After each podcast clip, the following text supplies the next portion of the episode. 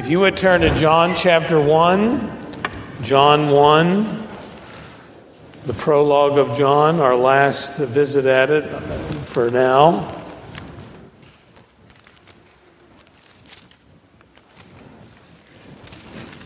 John 1, 1 through 18. Following the reading of Scripture, we will sing the Gloria Patri, which is printed for you in your bulletin. Please stand for the reading of God's holy word. In the beginning was the Word, and the Word was with God, and the Word was God. He was with God in the beginning. Through him all things were made, and without him nothing was made that has been made. In him was life, and that life was the light of men.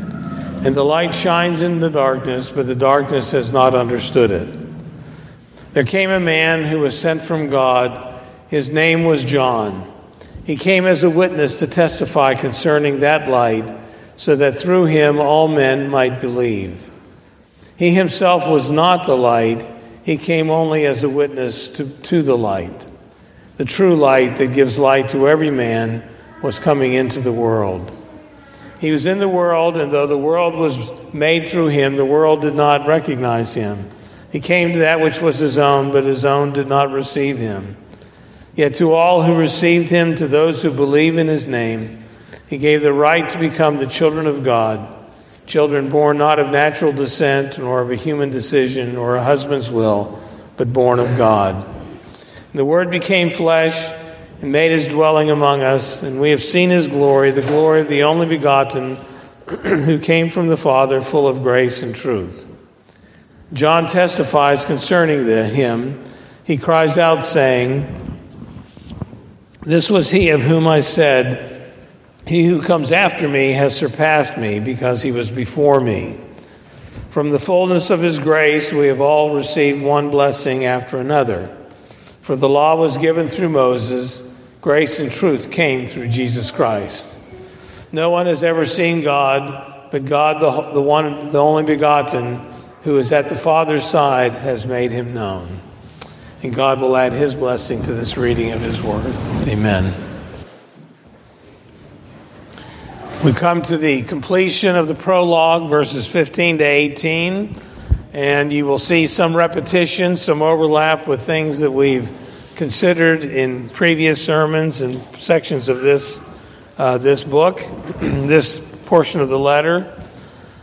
And this prologue, and particularly the ending of it, has underscored throughout the uniqueness of the Lord Jesus Christ. He is unique in every respect. He's unique in his birth, unique in his life, in his miracles, in his teaching, in his death, his resurrection, and ascension to the right hand of God. And this passage, these four verses, draw our attention to four particular unique aspects of our Savior Jesus Christ. Verse 15 is, shows us the, uh, Jesus is unique in his supreme excellency. Uh, verse 16 tells us, shows us that Jesus is unique in his divine sufficiency. Uh, verse 8, 17 is he is unique as the source of grace and truth. And 18 is he is unique in his wondrous revelation of the Father. So the first portion is that a view of Christ's supreme excellency in verse 15. And we, we get this from a, a pronouncement of the forerunner, John the Baptist, that he cried out in a loud voice and he said, This is the one whom I said, He comes after me, but he surpasses me. And so John is acknowledging that he, historically, chronologically, he comes before Christ. Uh, he and Jesus were roughly six months apart in age. He begins his ministry before Christ, and for a time, John was at, on center stage, and he was getting all the attention and all the notice. But the one that would come after him, would be would surpass him and jesus would be supreme in his uh, just as the master is greater than the servant Jesus' supremacy would be demonstrated. and uh, one author says it's noteworthy for John to say this that, that whoever comes after me is, is uh, greater than me because it was a common understanding in the ancient culture that whoever was chronologically first had superiority.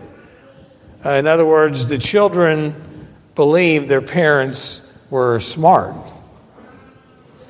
Now, we all go through that period of time in our life when we think we know better than our parents until you hit that other stage of your life and you realize, you know, they were pretty smart. They, they knew a thing or two that I could learn from. But John is announcing and advocating the one who's coming after me chronologically is surpasses me. He's far greater than me, and he gives one reason for that. He says, because he was before me. Now, you might think, is he talking out of both sides of his mouth? He's coming after him, but he was before him. John here is announcing again the eternal deity of the Lord Jesus Christ, his honor and glory as the eternal God, uh, that he was before me in his pre existence, in his eternal existence, that Christ is the eternal God. He had no beginning and he has no end. And he's, he's affirming that. And John brings this out in a couple different places, but I'd like to just have you go to one. Turn to John 8, uh, verse 56. Jesus is in a, a conflict with the Pharisees, and they're demeaning him and uh, saying, Well, we're Abraham's descendants. And so Jesus has in John 8 56, he says, your father Abraham rejoiced at the thought of seeing my day. He saw it and was glad. Abraham saw Christ in his glory. And the Jews were outraged. They said, You are not yet 50 years old. The Jews said to him, And you have seen Abraham?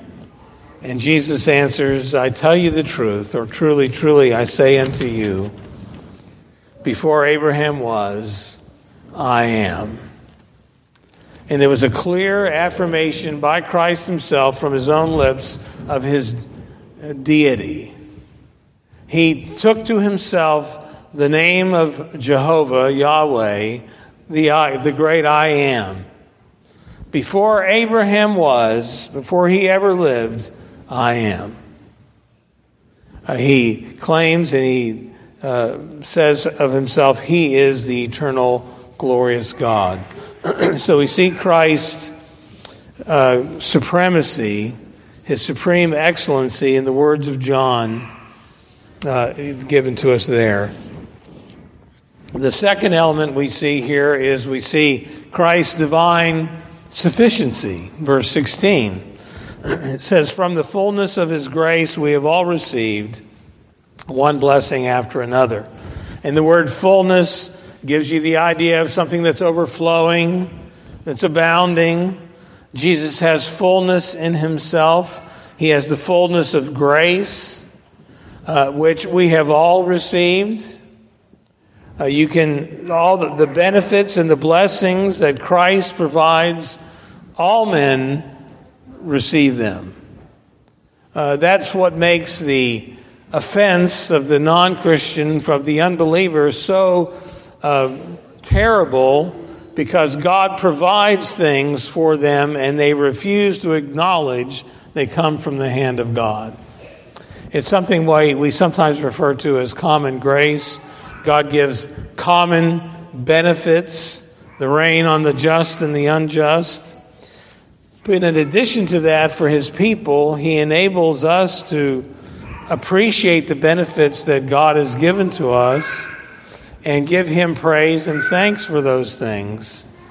Uh, we have a, a depth of fullness in our appreciation for the benefits God gives us that a non Christian can't possibly have. We're going to sing a hymn following the sermon that reflects on this, and I want to read you one of the stanzas of it that we have an appreciation because of his goodness to us that the non Christian can't have. It, uh, the second stanza goes like this Heaven above is softer blue, earth around is sweeter green. That which glows in every hue, Christless eyes have never seen. Birds in song his glory show, flowers with richer beauties shine. Since I know, as now I know, I am his and he is mine the benefit and the blessings, the, the fullness of Christ and the outpouring of his love and mercy. Uh, it's, it's something, it's an inexhaustible fullness that we receive. Just to see a couple citations in John, turn to John chapter 10, 28, some of the blessings that we receive from the Lord. John 10, 28. He says, I give them, that's the sheep, I give them eternal life, and they shall never perish, and no one can snatch them out of my hand. He gives us life, eternal life. Uh, look at John 14, verse 27. John 14, 27.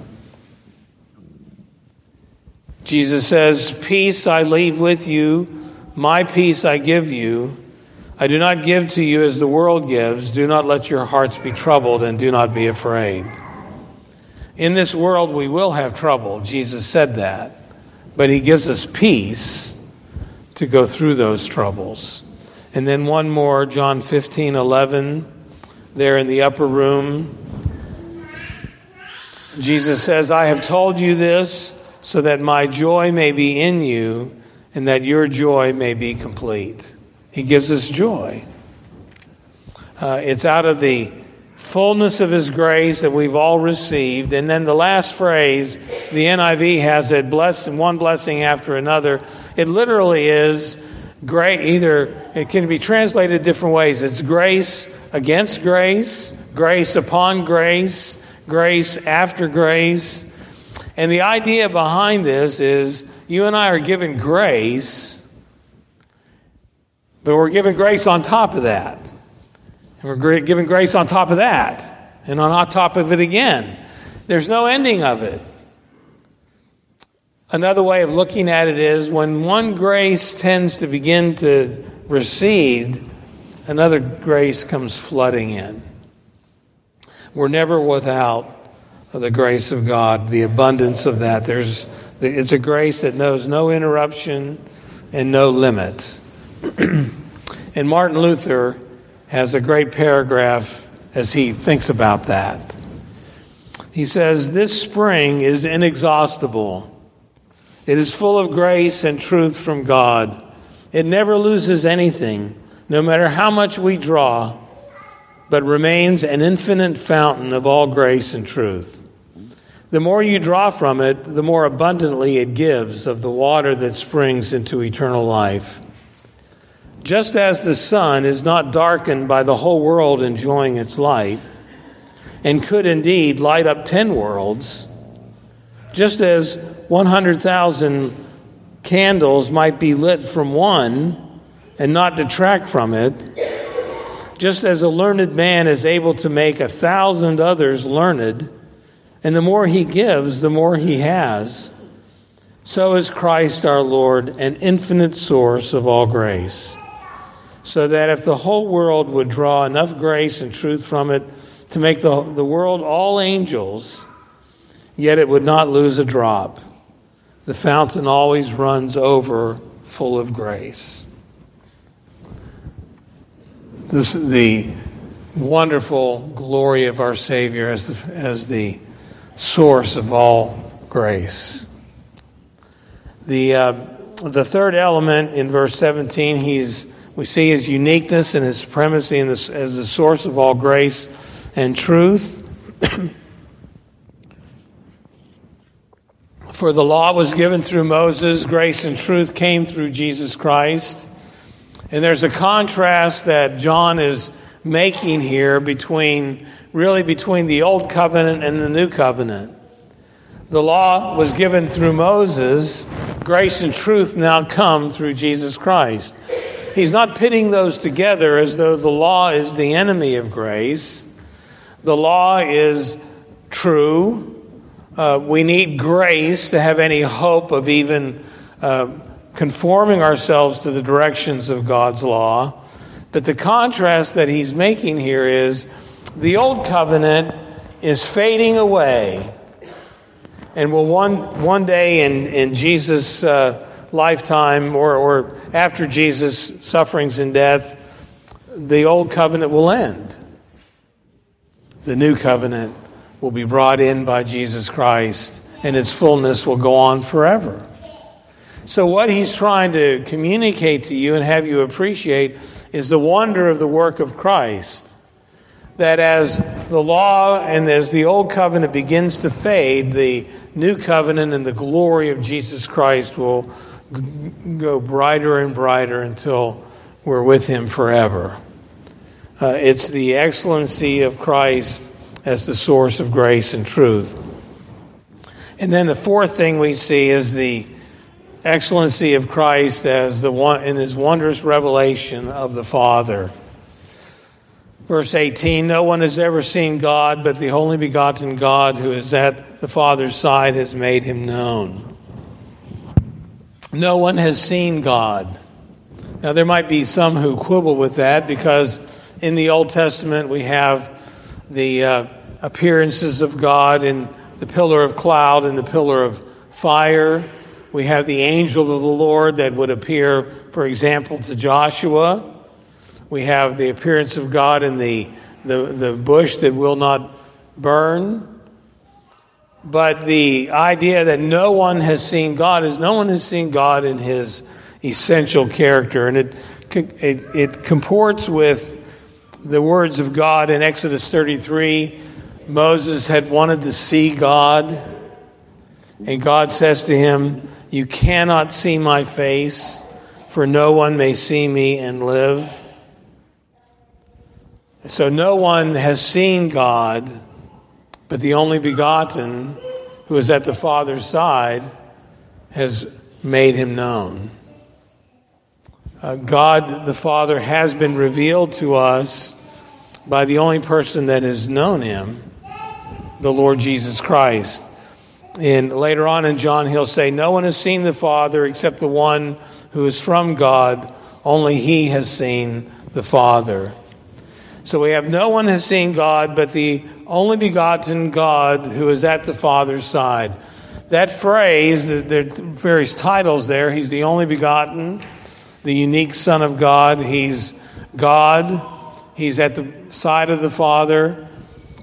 It all communicates the intimacy and the fellowship and the communion that exists between the Father and the Son and the Holy Spirit. The intimate union and communion they have, the unity in the Godhead, and the intimacy and the fellowship that they have. Some of your older translations will translate that phrase instead of saying at the side of the Father, uh, will say who's in the bosom of the Father. Because the word that's used there is the word that communicates uh, chest or breast. So you get the picture of a of a mother when their child is in distress, what do they do? They bring the child close to them and clasp them. It's a beautiful picture of intimacy and love and affection. Well, see, that's what's being pictured here. Between the Father and the Son and the Holy Spirit is this wonderful relationship of unity, communion, love, and affection. And this is the one who's going to reveal the Father. And the last phrase on that says, uh, This one who is at the Father's side or in the bosom of the Father has made him known. Literally, it's he's exegeted him. He's taken the truth and he's expressed it and explained it. The uh, job of a pastor, of a preacher, is to not come up here with his own ideas, but it's to exegete Scripture. It's to take Scripture and to spell it out what it's saying to you, the people of God. And that's what Jesus is doing. He's explaining God, He's making Him known. Uh, and He makes Him known so clearly that Jesus could say in a conversation with the disciples in the upper room when Philip said, Just show us the Father. And Jesus says to Philip, Philip, have I been with you this long and you don't know me yet? He who has seen me has seen the Father. So why do you ask, Show us the Father? Jesus was able to say, Whoever has seen me has seen the Father. He's revealed him, He's made him known.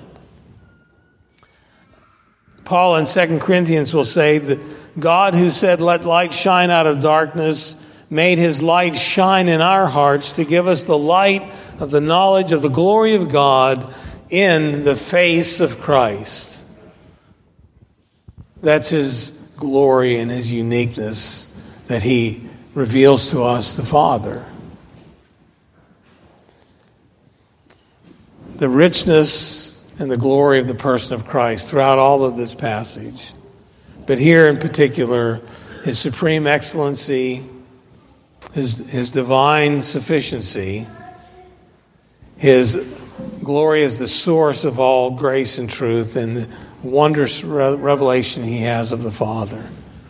May you and I know him and love him and in knowing him, may we experience the blessing of his uh, hope and peace. Amen. Let's pray. Father in heaven, we do thank you so much for the glory of your name. Thank you for the glory of your Son and the excellence that he is, the unique Son of God. We thank you for all the glory that we've seen in this passage. May they resonate with us in the days ahead that we might love and honor and glorify you and your Son and the Holy Spirit in our, in our lives. And we pray this in Jesus' name. Amen.